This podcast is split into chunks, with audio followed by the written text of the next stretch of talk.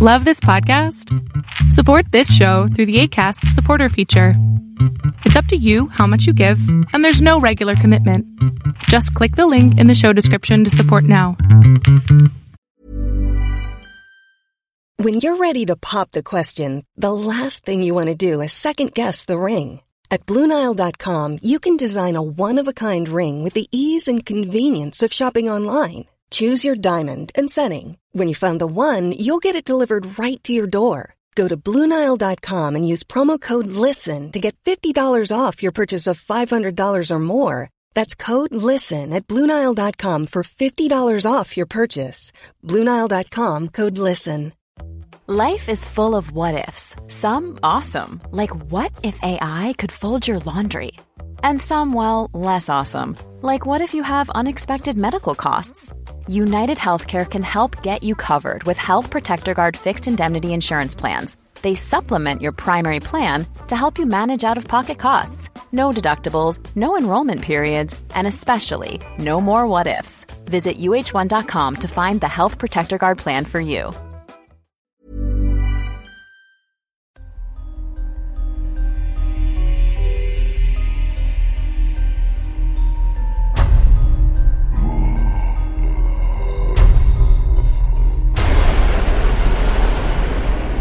Welcome to Tales to Terrify.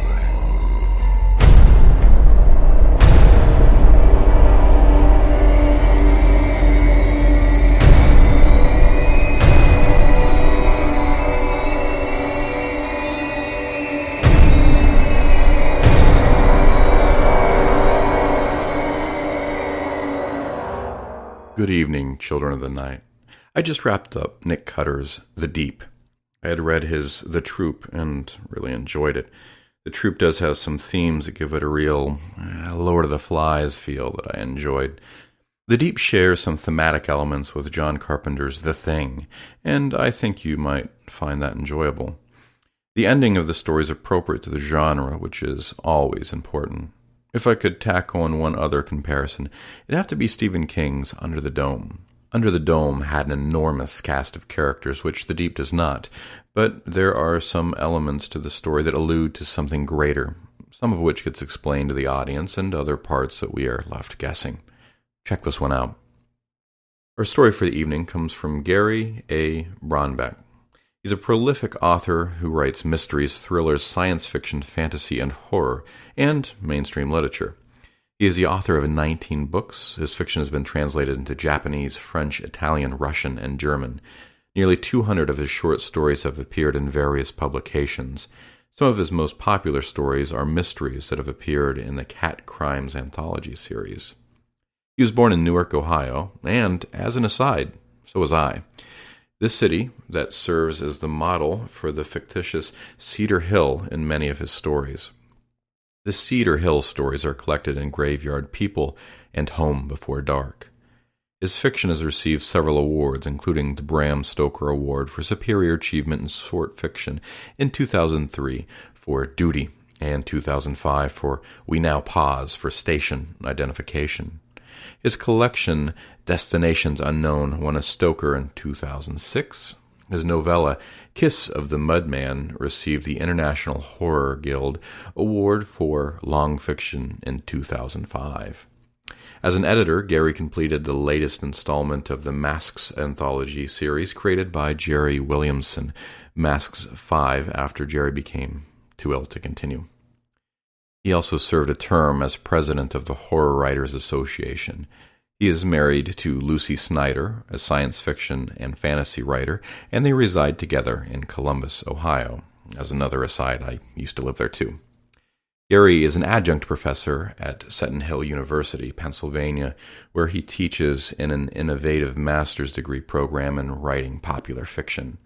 His nonfiction writing book, Fear in a Handful of Dust Horror as a Way of Life, has been used as a text by several college writing classes.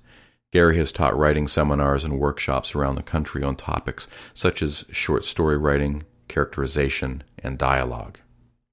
And now we will hear Gary Braunbeck's The Great Pity.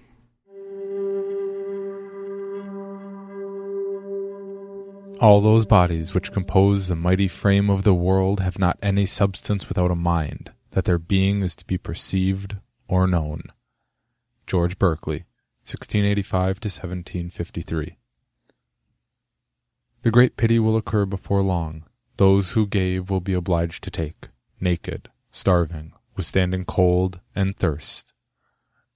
Michel de Nostredame.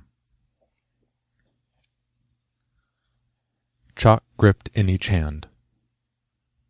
Later, of course, no one is watching when the little girl stumbles out of the burning house and towards the middle of the street, a piece of chalk gripped in each hand. One piece is white, the other is red. She finds a section of the asphalt that is without potholes or cracks and kneels down, brushing away some of the dirt and the pebbles so that the surface is as smooth and clear as it can possibly be. She looks at the house she had just left, but if she is thinking anything, remembering anything, hoping for or regretting anything, it cannot be seen on her face. The flames that were only a second ago causing the house to screech like some prehistoric beast being pulled into a pit of tar freeze in place, so very still, looking almost artificial. Even what remains of the roof pauses in the midst of buckling, snapping, and collapsing inward. When the flames resume their feast, less than one tenth of a second will have passed. But, for now, time, place, here and now, back then, all of them are no longer fixed in place. This is how she wants it, this little girl. For now, at least. Leaning forward, she begins drawing a long, unbroken, often curving line with the white chalk until the basic shape of a fallen body, a woman in her late twenties, yes, that's it, is complete.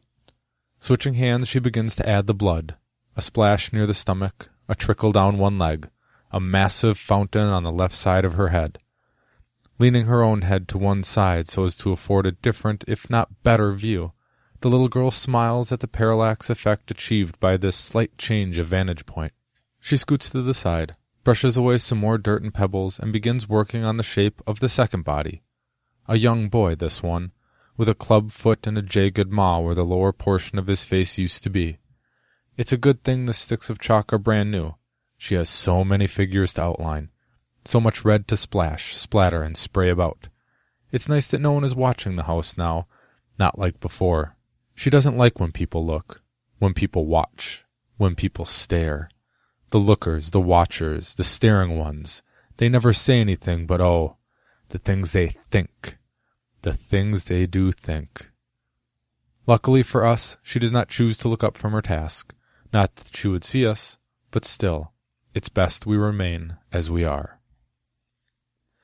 1. And by extension. Not just anyone can be one who only looks. If the person being observed looks back, the observer becomes the one who is being looked at, in the guise of safety, of an action unnoticed and therefore secret and therefore somewhat holy, is shattered. The moment is unalterably affected. Still, one cannot help wonder if the being at whom one stares is something akin to a ghost, a spirit or phantom, does the moment and by extension the observer, remain unaffected? It will be important for us to remember this as we turn our attention to the moment at hand, the moment that is being sculpted from nothingness into a lifelike shape, the moment that does not know it's being observed from a safe vantage point. In doing so, like the sculptor confronting the virgin marble or clay, or a child who will soon be drawing chalk figures on the street, we will use our words and trust they will speak accurately to who, or whatever, is watching and listening. Should we fail in this task, we risk conjuring deaf idols, if we take too literally our descriptions of the sculpted scenes, for not just anyone can be one who only looks. If the person being observed looks back, the observer becomes the one who is being looked at. 2. Geometric exactness. It is necessary, in so much as anything can said to be necessary, that we establish certain precincts, particular margins, commonplace boundaries before we go any further. Let us begin with the when of it, right now, in the graceful flow of the present. Now, the where of it, we are hidden here. In the blank space between words, paragraphs, pages, we are only now, right now, here in this story, here on this page, here in this sentence. And from this place of safety we watch as a young man, not the little girl with the chalk in her hands. She hasn't shown herself yet, and with good reason. A young man in his early twenties walks down a street that looks like a lot of other streets, passing houses that look very much like all the other houses. We don't know this young man's name. No one living on the street knows his name. And so, as we observe from our unnoticed and therefore holy vantage point, his identity is of no consequence. What is of consequence, what we absolutely must concern ourselves with, is the bouquet of flowers he carries in his left hand, the hand that is, at the moment, facing the house he is passing. Watch carefully. The young man's face is tight and red. There are streaks down both of his reddened cheeks. But if there are any tears, they have already dried. Is he angry? Hurt? Broken hearted? Perhaps. It doesn't matter. What matters is that he is coming to a stop in front of one of the houses, his entire body shuddering from the anger or broken heartedness. He closes his eyes, pulls in a slow, deep breath that steadies him, and, bringing to bear a surprising amount of force, tosses the bouquet aside. They land, still neatly wrapped in green tissue paper, on the second of the three stone steps that lead up the front porch. The young man wipes his eyes, pulls in another deep breath, nods to himself, perhaps having made a decision to which we are not privy, and walks away. His part played, his purpose served, and leaves our story while we remain here, in front of the house, looking at the bouquet of flowers. We sense more than realize there is something odd about this image.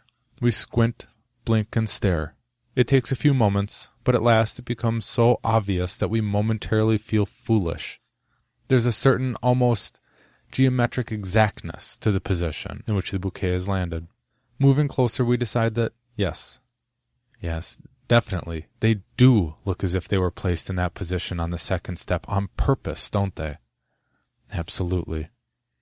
And with this image of the bouquet firmly set in our memory, we can move forward a few hours, unnoticed, undifferentiated, shape and shadowless, here on this page, at this paragraph, in this book.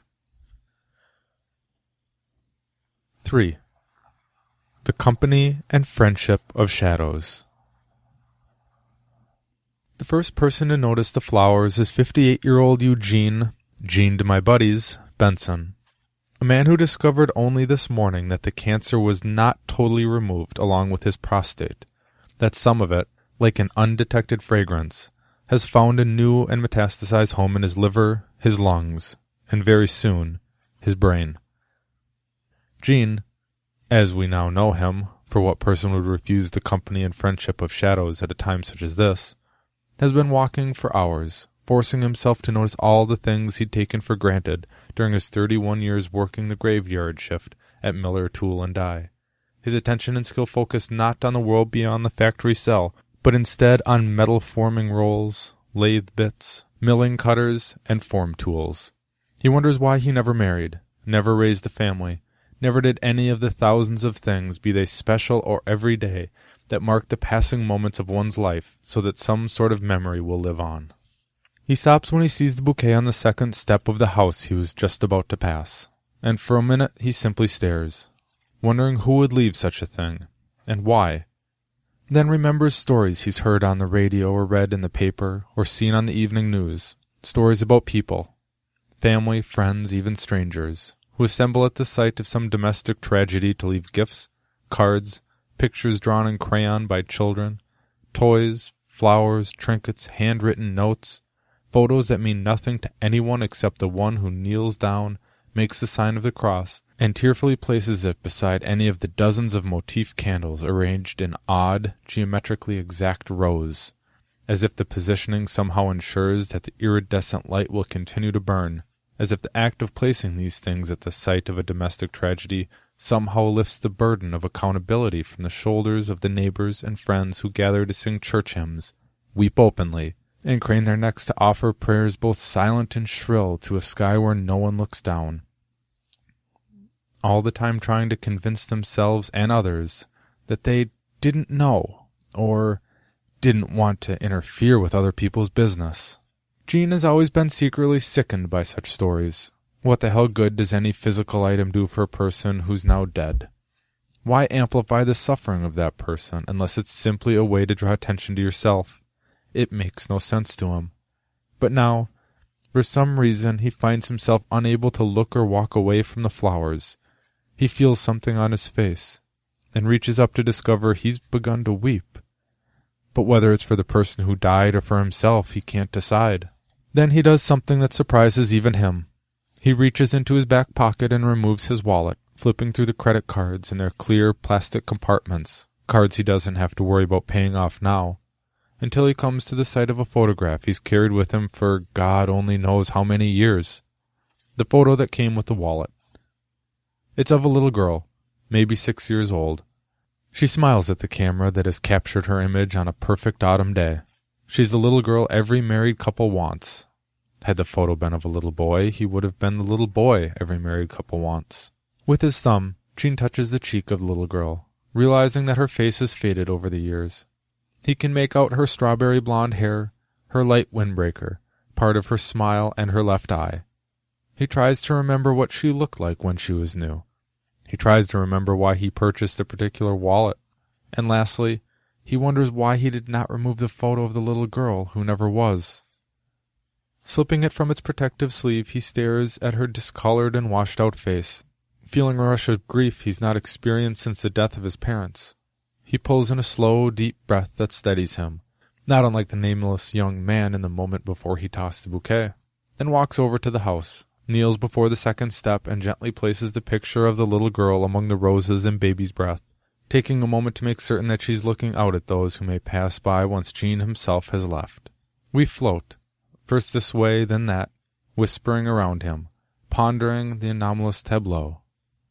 Why is he doing this? Making a gesture that he's always thought to be ineffectual, offensive, and hypocritical. We consider entering Eugene Benson's mind to find the answer, but then he speaks, something in the back of his voice sounding of corroded nails being wrenched from rotted wood.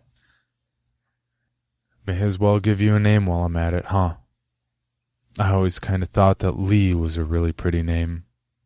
L E I G H, not L E E, so why don't we call you Leigh then? I bet whatever your real name is, you're probably all grown up now with your family of your own. But maybe you still model for photos that'll go inside of wallets and picture frames and whatever else it is that they put them kinds of pictures in these days. Oh, hon, you ought to see some of the things these people have come up with. They got these picture frames now. They're electronic. You can hook them up to a computer and load it with hundreds of pictures. Then you turn it on and it'll change pictures every five minutes or so. I guess how long it shows any one picture is something that you have to decide for yourself. I wish I'd known how to use a computer. Maybe I could have got on the internet and found more pictures of you and. The words trail off, lay fallen at his feet.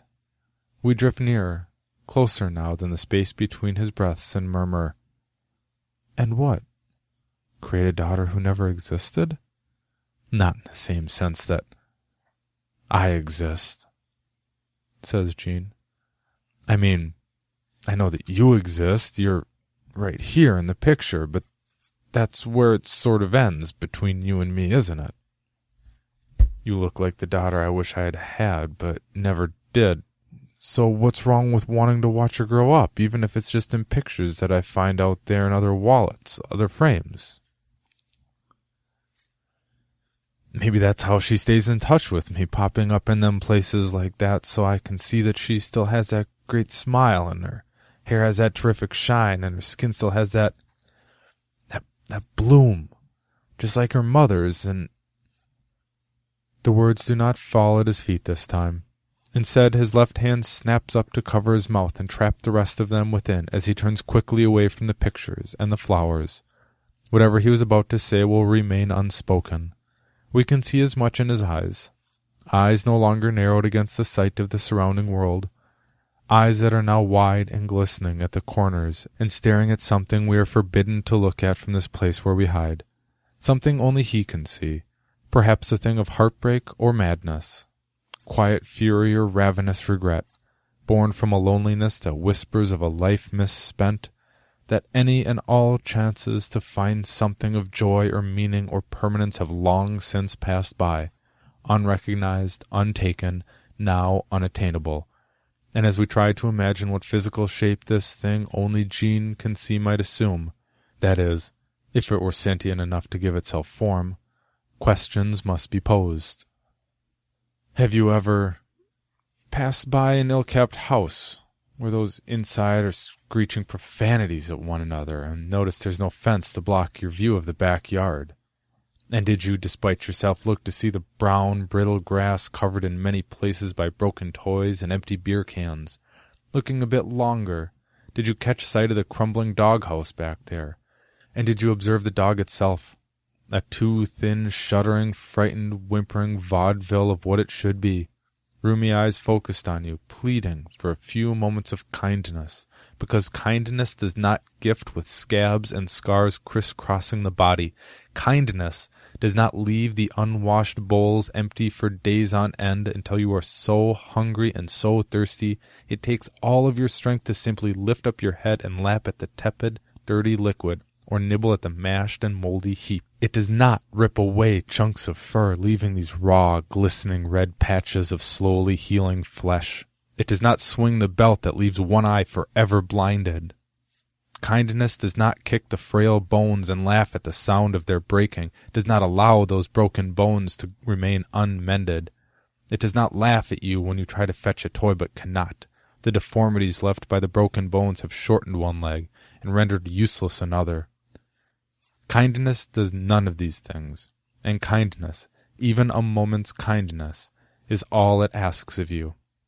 But as you begin to step closer, you see that the dog is not chained to a pole or the front of the doghouse. There is nothing weighing it down or forcing it to stay put. And at that moment, safe and unobserved by the screeching people in the ill kept house, did you wonder why the dog, seemingly of its own free will, remains there, where all it knows or ever will know is mockery, starvation, abuse, and loneliness? Have you ever, watched the shabby vagrants who gather outside the bus station on Friday night. The way each one tries to make him or herself a bit more presentable before approaching the sore and weary travelers. Have you watched as they put on their best smile, the only one they possess, the one that is kept in cold storage and taken out only to ask for a bit of kindness, a little spare change? Have you noticed how these smiles, some straight and bright, others displaying teeth that are crooked and broken and yellowed, jutting up from blackened gums, always show for an instant, just a flash, blink and you'll miss it, an echo of the person they used to be. And in taking note of this, have you ever wanted to approach one of them, especially the worn out women with bruised faces who hold the hands of small, shivering children? Have you ever wanted to touch their cheek and whisper something of genuine comfort, words that will still have value long after the pocket change you drop into their grateful hands has been spent on liquor, or drugs, or food for the little ones. Something like, Any time you feel lost, call my name, and I'll carry you back across to the place where you can remember what it felt like to still have human dignity. Have you ever walked into a room full of people and immediately sensed that something important, maybe ugly possibly profound has just occurred?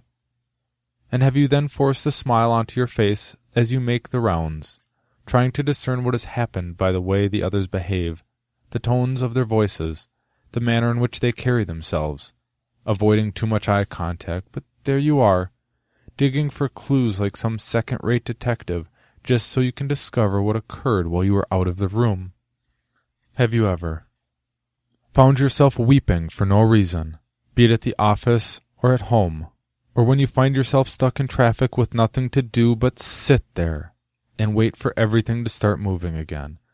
And while you wait, your mind, without your knowledge or assistance, scrounges through the place where you stored memories of pain, regret, sadness, despair, guilt, and digs deep until it finds a particularly terrible memory but instead of throwing that memory into your mind, it sends only the feelings that you experienced at that moment, the ones you hoped you would never experience again. And have you ever wondered about the purpose of pain? And have you ever in dreams never spoken of, drank the sky from a silver chalice, reigning over a kingdom where there is no more sorrow or hunger or broken spirits? And have you ever felt your heart skip a beat at the sound of a child's scream because, just for a moment, you can't tell if it's a scream of joy meant to travel the world or if it's a scream of absolute terror because someone is doing something terrible to the child? only you can't see where it came from.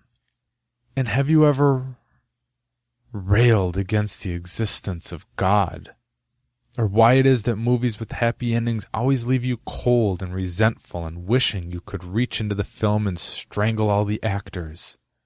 Have you ever wondered why it is that those who for some reason love you are always forgiving your mistakes, no matter how cruel and in the end, have you ever asked anyone, say a little girl drawing chalk outlines on the street, if anything you do or say or hope for or strive toward or dream or regret ultimately matters?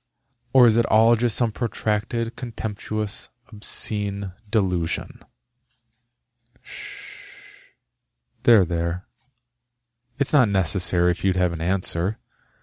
But we did have to ask if there is enough pain if there's enough grief, if there is sufficient depression and hopelessness, and if they are focused intensely enough, with an adequate amount of belief on a single point and at a single subject, much as the unseen observer watches from his, her, their place of safety, how could you not accept the idea that something that was not suddenly is?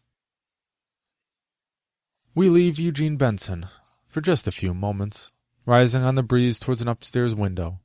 Looking in, we see that there's no furniture in the room.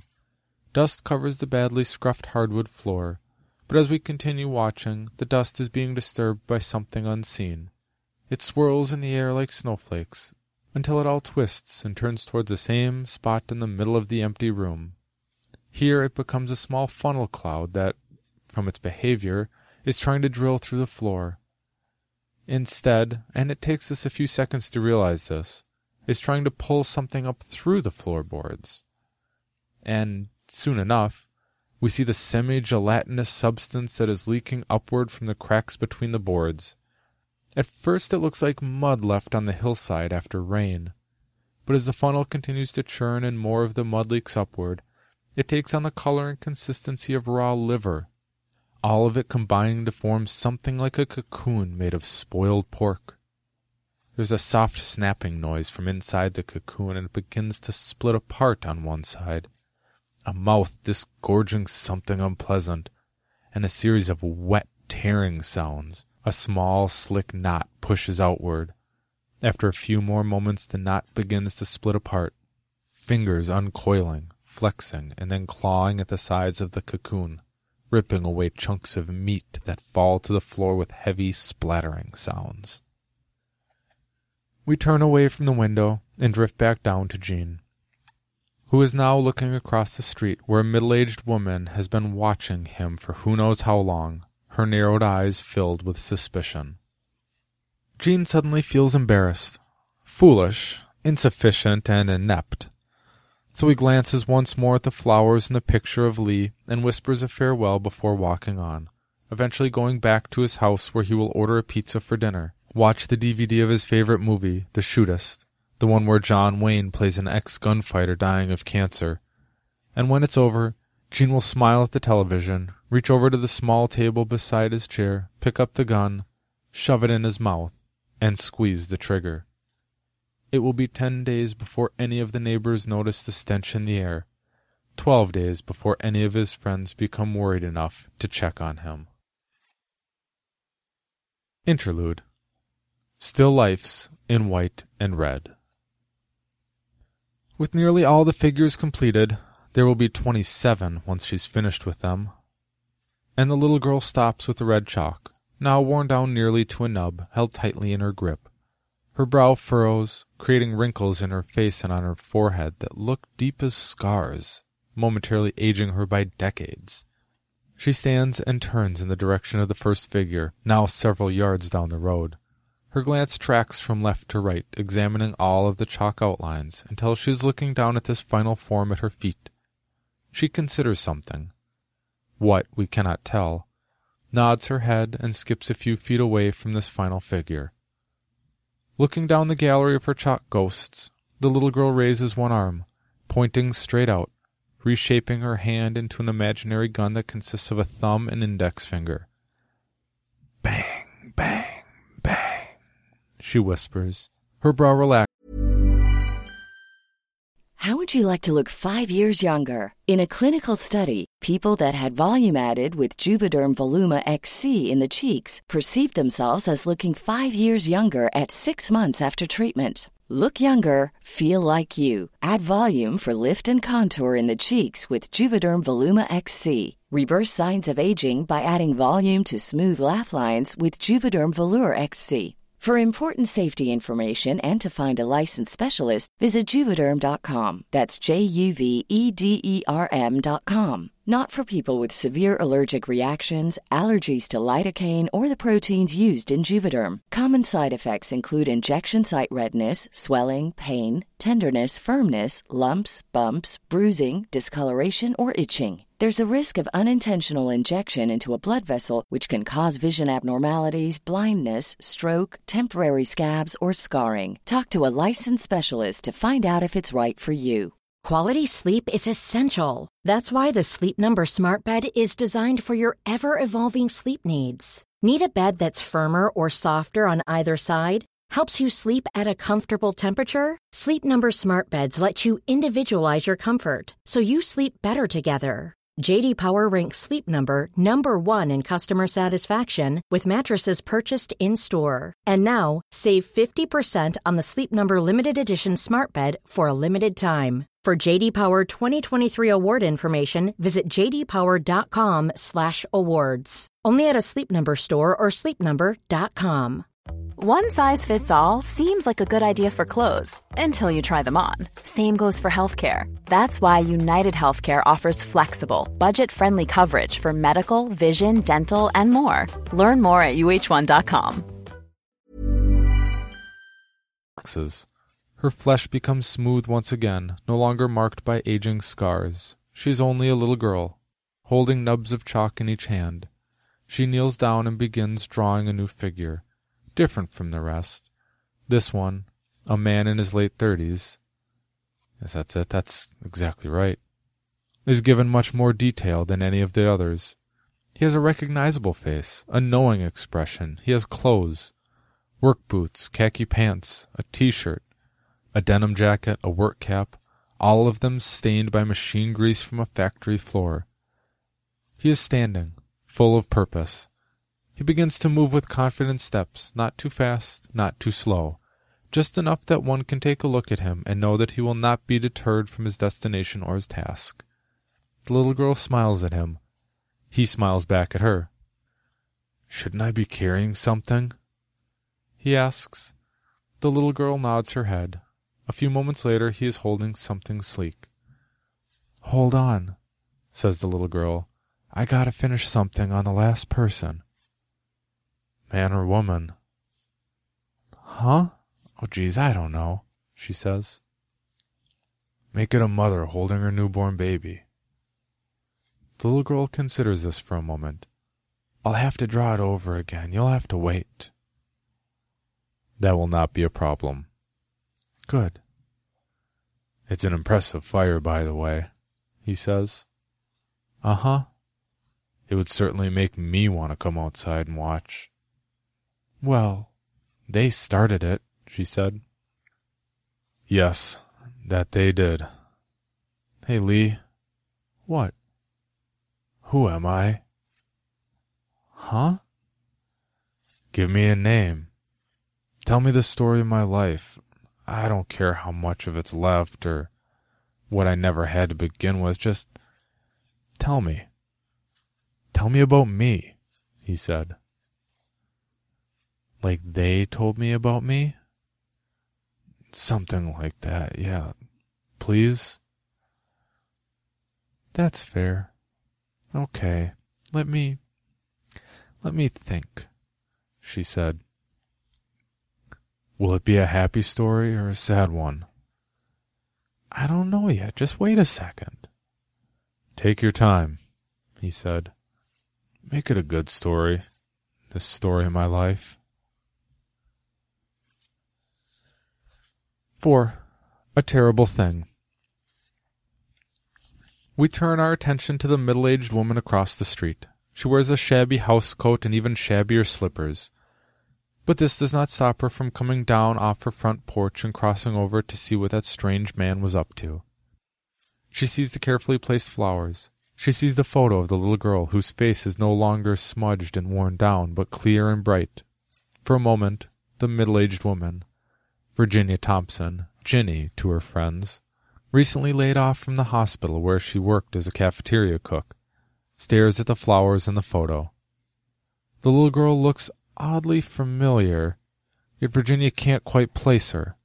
It takes her a moment longer to realize what this means, and when the realization hits, she shakes her head, turns around, and heads back to her house where she immediately calls her best friend Arlene and tells her all about it. I mean, it must have been a terrible thing that made them move out in the middle of the night like they did, Ginny said. But that was so long ago, wasn't it? Are you sure it's the same house, Ginny? Why would any of them come back? They don't seem like that's such a smart thing to me, said Arlene.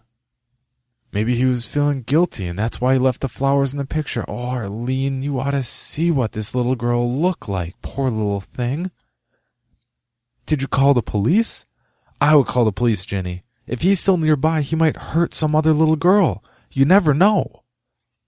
And what, Arlene, am I supposed to tell the police? That I seen some strange man leaving flowers and a picture on the steps of a house ain't no one lived in for a good two years?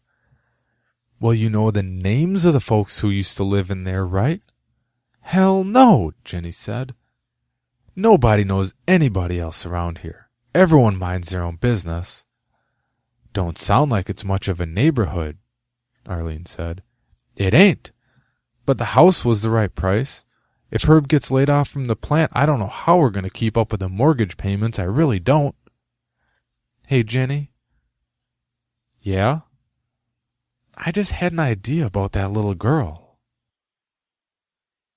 By 7:30 that evening, having phoned most of the people either of them could call a genuine friend, Virginia and Arlene stand on the sidewalk, facing the house where the flowers and photograph have now been joined by dozens of small lighted candles, sympathy cards, children's toys, hand drawn pictures, figurines of Christ and the Holy Mother, several rosaries, photographs of other dead or missing children brought there by family members. Word has spread quickly about the vigil, we smile to ourselves as we observe this night watch, somewhat dumbfounded that two or three phone calls have set into action this chain of events. And there are easily two dozen people milling around the front of the house, many of whom have never met before. A man we have never seen before and will never see again turns to the woman beside him. I heard Channel 10 might be sending a news van tonight. Really? the woman said. God, if I'd known that, I would have fixed my hair. I can't have people seeing me on television looking like this. Arlene has come prepared and walks around handing everyone a sacramental candle. They had been on sale at the religious bookstore downtown, three dozen for ten dollars, and Arlene was not one to pass up a bargain. After everyone has set flame to the wick of their candle, the crowd becomes more orderly, forming a lengthy half circle in front of the house. What was her name? someone asks. Lee, replies Virginia. I think I heard the man call her Lee when he left her picture. It must have been a terrible thing to weigh on a man's conscience like that.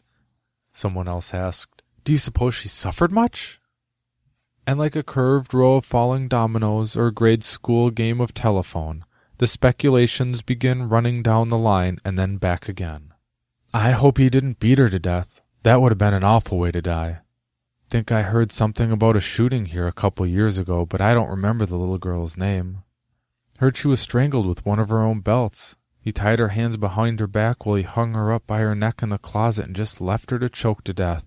No, it was the flu, bet you anything it was the flu. It's been just terrible this year.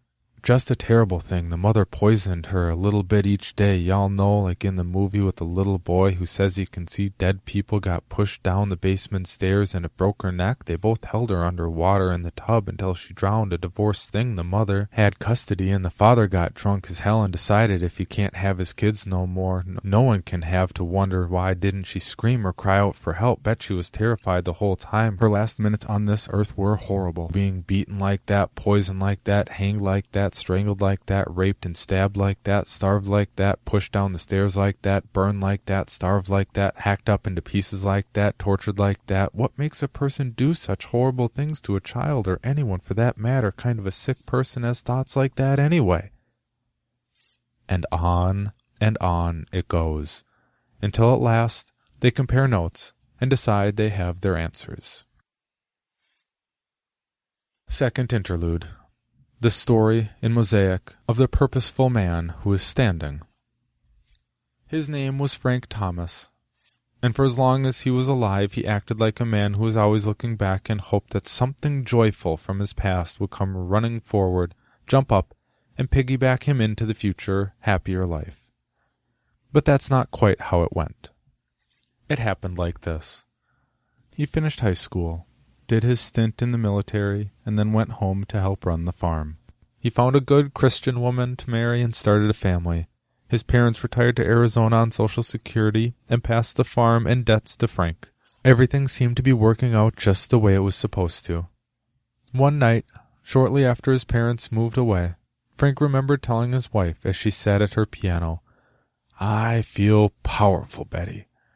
I'm a man living in the strongest nation in the world, and I got all that goes along with that a good home, a good wife and family, plenty of good food. If I work for it, I can have just about anything I want. But that's not quite how it went. As his children, Nadine and Rochelle, grew up, he found them to be a burden. It's your fault they grow up so lazy and disrespectful, he told Betty. He did his best to swallow his anger, but when it got the best of him, he told them all just exactly what he thought of them. Betty was a fat cow who didn't have the backbone to stand up to her brood and teach them what was right and proper. Nadine was a slovenly ne'er-do-well who, if she didn't get better grades, would grow up to be trailer trash on welfare surrounded by ten screaming children. Rochelle was sickly and Frank let it be known he resented the special care and expense necessary to support her. As far as he was concerned, none of them had any gratitude for the life he provided for them. As a young teenager, Nadine got into drugs and sex. She beat up her mother a couple of times and became useless around the farm. One day she was gone and didn't return. I'm glad she's run off, Frank told Betty. I couldn't love nobody who'd do the things that young girl did. She grew up like that because you're a heartless bastard, Betty told him. It was the only time she'd ever stood up to him. The next day, as punishment, Frank sold Betty's precious piano. He enjoyed watching her cry as it was hauled away. She never gave him any lip again. But she did take up with another man. Frank knew that he should have felt hurt, but he didn't. On some level, he was never really willing to admit it to himself. He didn't blame her, but he never visited that level too often, and so it was easy to ignore. He took to forcing himself on Betty some nights just to see if she'd refuse. She never did. Never much enjoyed having him on top of her either, for that matter, but Frank got to shoot his wad, and that was all he cared about. That, and teaching her that there was a price for spreading your legs for another man when you were Frank Thomas's wife. Eventually, Betty died in a car accident on her way to one of her disgraceful adulterous meetings. There was some question as to whether or not it was an accident. It seemed that there were no skid marks on the road near the tree she'd hit. Have you noticed if your wife's been depressed lately? One of the investigators asked him. Frank stuffed his resentment deep down inside. So he found himself middle aged, not as strong as he once was, and without help running the farm. Money was tight. Frank couldn't afford to hire help. Although he'd worked hard all his life and chipped away at his father's debts, he'd never made much of a dent. Rochelle, with her mysterious seizures and the drugs she took for them, couldn't be expected to help out much. The debts piled up. The farm started to show signs of neglect and ruin. Younger debts came along to keep the older debts company. He was forced to sell off half of his property. But he kept the anger and frustration buried deep as the bodies in his front yard. All too soon there wasn't enough farm left to farm. He got a job at the recycling plant, sorting plastic bottles. He was mired in a rancid soft drink residue eight hours a day, five days a week. Hank Fenster, who drove a forklift at the plant, befriended Frank. They were relaxing one evening after work at the Echo Hollow Tavern. Nothing but a bunch of kids running that plant, Frank said, draining half his beer. Every one of them's got a college degree but no common sense. They push us around like we're nothing. It's like they think I got no pride. That I'll just take anything off of of 'em. Ain't it the truth, though? Hank asked through a mouthful of beer nuts. I mean, you're just like me, ain't you? I know I couldn't afford to lose that job. Frank thought about quitting, but with Rochelle's medicine and the doctor bills, the repairs to the plumbing and the antiquated tube and knob wiring in the farmhouse, not to mention the debt his father had been so generous with, he knew Hank was right.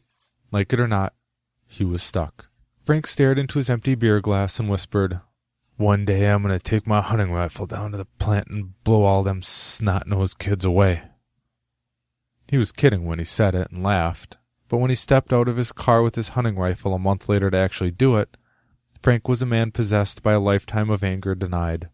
In the mail that morning, he'd received a letter from his supervisor explaining how his wages and benefits would have to be cut back or they'd have to let him go. Bastard couldn't even say it to my face, Frank thought.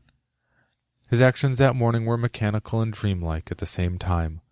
Before leaving for work, he went to Rochelle's bedroom, kissed her on the forehead, and put a bullet through her skull. Then he headed for work. Frank just arrived for his shift, saw him in the parking lot, tried to reason with him, and finally tried to stop him.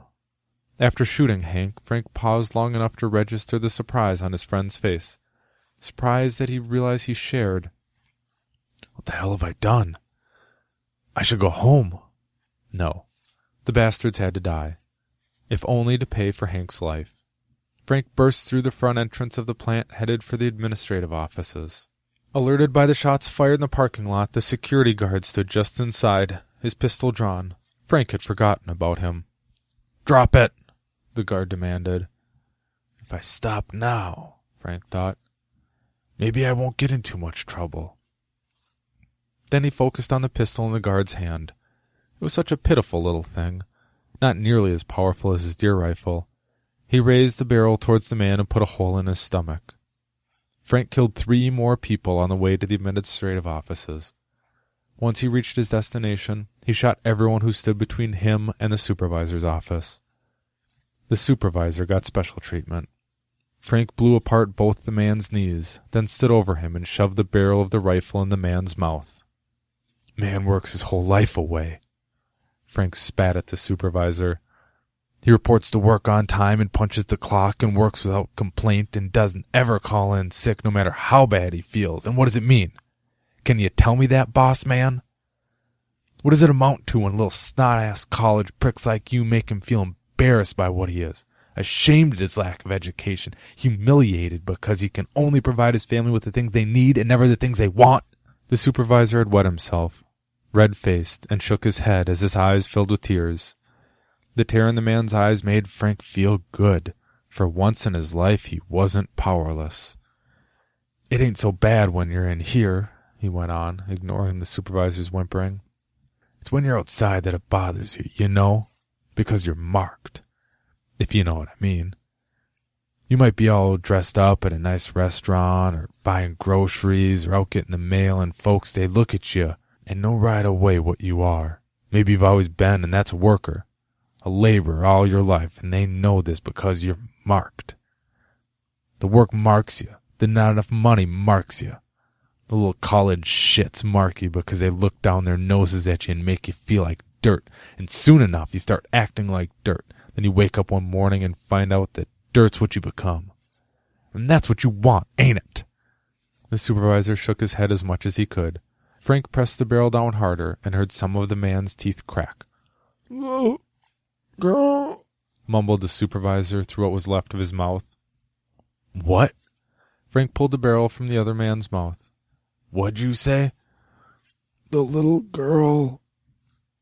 What little girl? Lee. I don't know no little girl named Lee. The supervisor nodded towards the window. Sure you do. She's right out there in the street. Frank looked over there as well. You mean in front of the house that's burning up? Yes. Do you see her? I see her. She's drawing something with chalk. Bang, bang, said the girl. Frank looked at her, looked at the figure she'd outlined in chalk, looked at the burning house where the flames now stood frozen, and then finally looked at his empty hands. Shouldn't I be carrying something? he asked her. Five. So it was decided. Her name was definitely Lee. She was eleven years old when her father raped her, beat her unconscious, and then tied her hands behind her back with duct tape before wrapping an electrical cord around her neck and hanging her in her bedroom closet. Then he killed his wife, but the police still haven't found the body. He threw a bunch of stuff into a trunk of the back seat of his car and hightailed it out of town. It was all such a terrible thing. It's nearly 10 p.m. now, and many of those gathered here are getting tired. Each person extinguishing their sacramental candle, the group begins to disperse, all of them, still thinking about the last horrifying minutes of Lee's life, poor little thing. And maybe those who gathered here will arrive home and hug their children a little tighter than usual, wanting to never let go. And maybe these children will hug back and kiss mommy or daddy's cheek and say, I love you too. Virginia says good night to Arlene, and the two women go their separate ways. No one has thought to extinguish any of the candles on the steps and porch of poor little Lee's house. Soon enough the scene is deserted, except us, and we move away from the candles and toys and cards, rising towards the upstairs window once again, looking into the empty room. We note that the funnel cloud of dust is gone, as is the meat cocoon. But from somewhere in the shadows we hear a soft but none the less distinct sound, that of a child crying. A gust of wind, and beneath us the tissue paper around the flowers flutter backwards, just enough so the small section of it dips into a burning candle beside it. Moments later the flowers are aflame, and it takes little time at all before all of the candles and toys and cards of sympathy are all burning bright. We look back into the empty room and are startled to see Lee standing a few feet back from the window, staring directly at us. She's trembling, her body covered in a sheen of afterbirth that both catches and reflects the light from the street lamp, making her appear nearly translucent. Her saturated strawberry blonde hair hangs off her scalp, straggling down her bony shoulders, and when she moves closer to the window we see that her skin is the color of a gravestone. The fury in her eyes is unmistakable, and we know she can see us. We are no longer those who can only look. From somewhere down the street we hear the sound of a loud automobile engine. The car reveals itself a few moments later. It is an older model Mustang, a convertible with its roof down. Two teenage boys are sitting on the back of the car, their feet cushioned on the back seat. The driver is alone on the front seat. The car slows, pulling up to park in front of the house. The three teenagers get out, but the driver leaves the engine running. He's carrying something in his right hand. Something red and square and judging by the way he keeps adjusting his shoulder, rather heavy. So this is it, huh? The house where that little girl was killed? She was raped first, is what I heard. Me too. Well, at least some of this shit's already burning. A sloshing sound, drunken words, and we watch in fascination as the driver hoists the gas can up onto his shoulders and then throws it forward.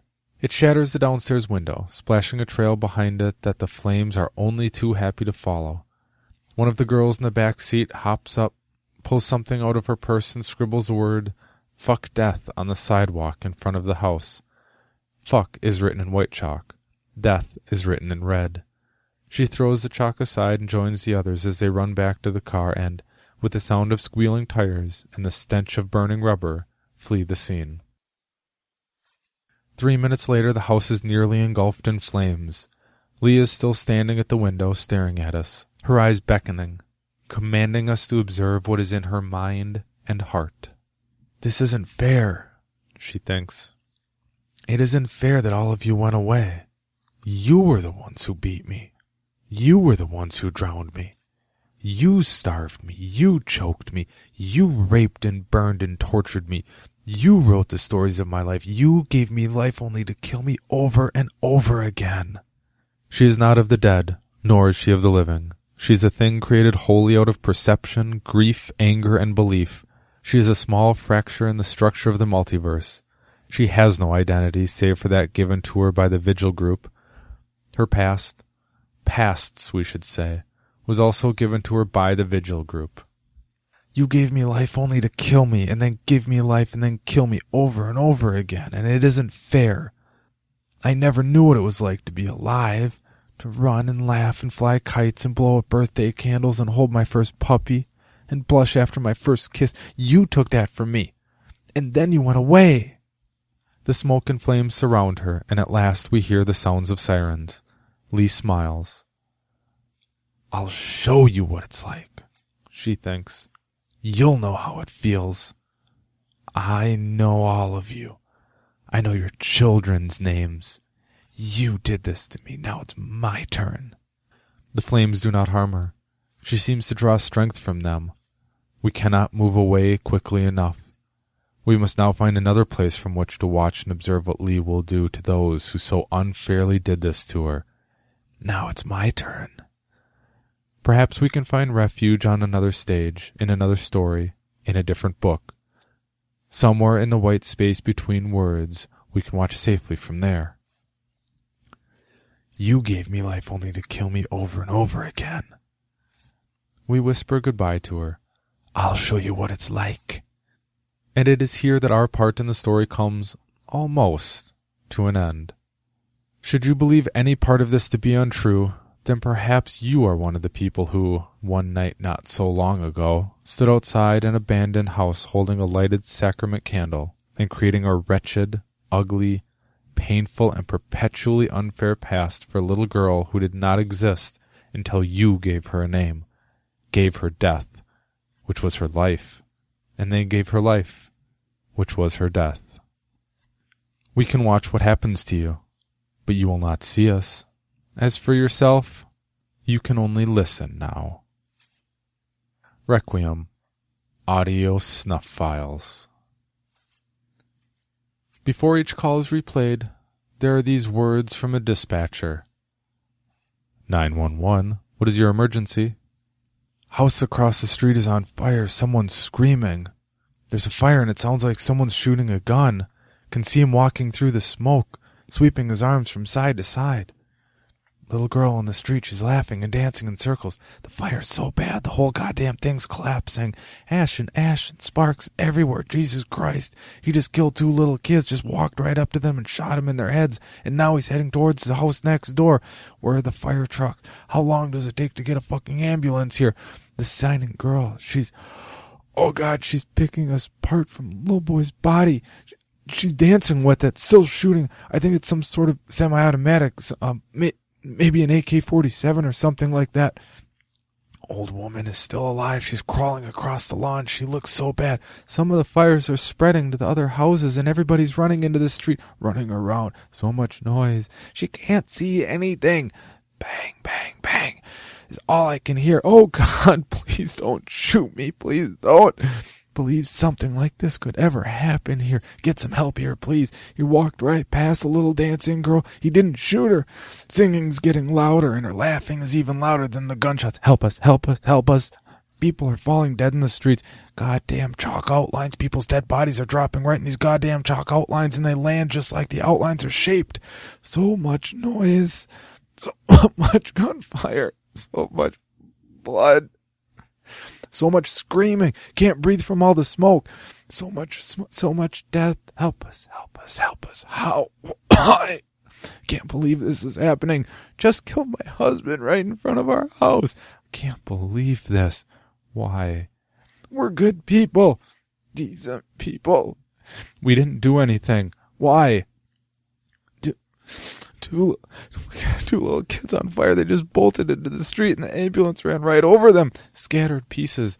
A hand on my lawn and its fingers are moving, burning. Where's mom? Where is she? We're good people. We didn't do anything to deserve this. We didn't. We didn't. We didn't do anything. Can't imagine what would make someone do this. Can't imagine why. Can't imagine what would make someone.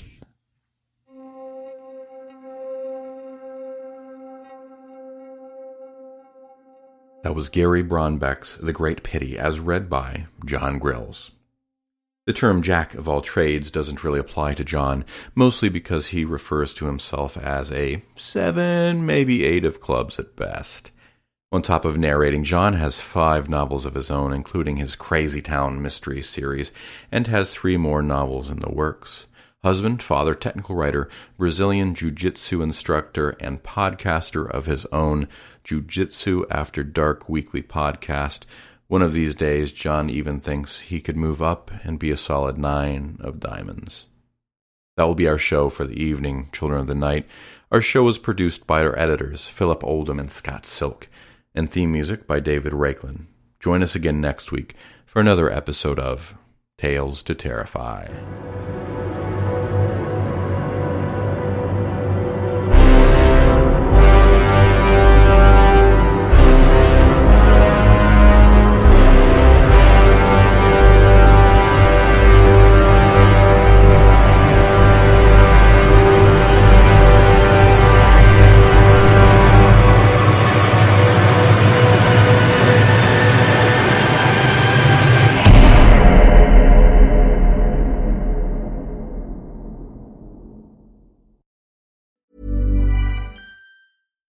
If you're looking for plump lips that last, you need to know about Juvederm lip fillers. With Juvederm Volbella XC and Juvederm Ultra XC, your lip look, whether it's subtle or bold, can last up to one full year with optimal treatment and no additional maintenance. Find a licensed specialist and see if it's right for you at juvederm.com today. That's J U V E D E R M.com. Add fullness to lips in adults over 21 with Juvederm Volbella XC or Juvederm Ultra XC. Do not use if you have severe allergies or a history of severe allergic reactions, or if you're allergic to lidocaine or the proteins used in Juvederm. Tell your doctor if you have a history of scarring or taking medicines that decrease the body's immune response or that can prolong bleeding. Common side effects include injection site redness, swelling, pain, tenderness, firmness, lumps, bumps, bruising, discoloration, or itching. As with all fillers, there's a rare risk of unintentional injection into a blood vessel, which can cause vision abnormalities, blindness, stroke, temporary scabs, or scarring. For full important safety information, visit juvederm.com. Mom deserves the best, and there's no better place to shop for Mother's Day than Whole Foods Market. They're your destination for unbeatable savings, from premium gifts to show-stopping flowers and irresistible desserts. Start by saving 33% with Prime on all body care and candles. Then get a 15-stem bunch of tulips for just $9.99 each with Prime. Round out Mom's menu with festive rosé, irresistible berry chantilly cake, and more special treats. Come celebrate Mother's Day at Whole Foods Market.